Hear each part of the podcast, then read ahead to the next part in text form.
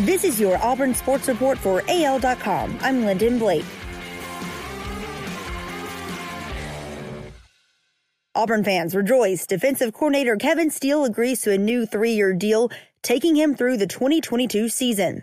Gus Malzahn said, "Kevin has done a fantastic job with our defense the last 4 years, making it one of the best in the country."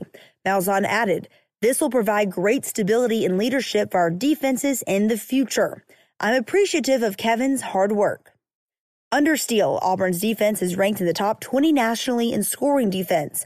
Auburn is one of only 5 FBS programs to hold opponents under 20 points per game in each of the last 4 seasons.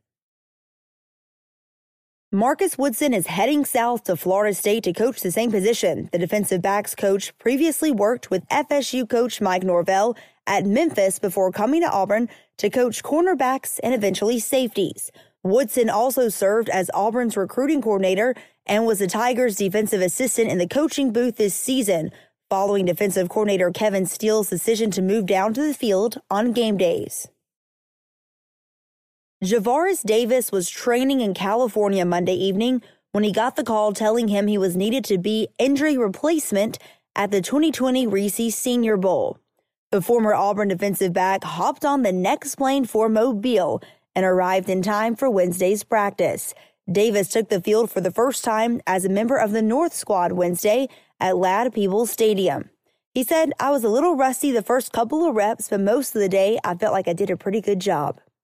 Senior Bowl officials typically try to put players from SEC schools, and especially those from Alabama and Auburn, on the South Squad. However, given there was a need at Davis's position on the North, he was slotted onto that roster. Auburn basketball featured the Devon Cambridge experience Wednesday night inside Auburn Arena. The Tigers took care of business against South Carolina, beating the Gamecocks 80-67. Cambridge had a career-high 26 points, going 6 of 9 from behind the arc. He was even spotted after the game putting up free throws on the court. Auburn, with a much-needed win after dropping 2 on the road. Others did contribute to this win. Samir Doughty and Javon McCormick combined for 24 points. Next up is Iowa State at Auburn Saturday. That's your Auburn Sports Report for AL.com. Thanks for listening. I'm Lyndon Blake.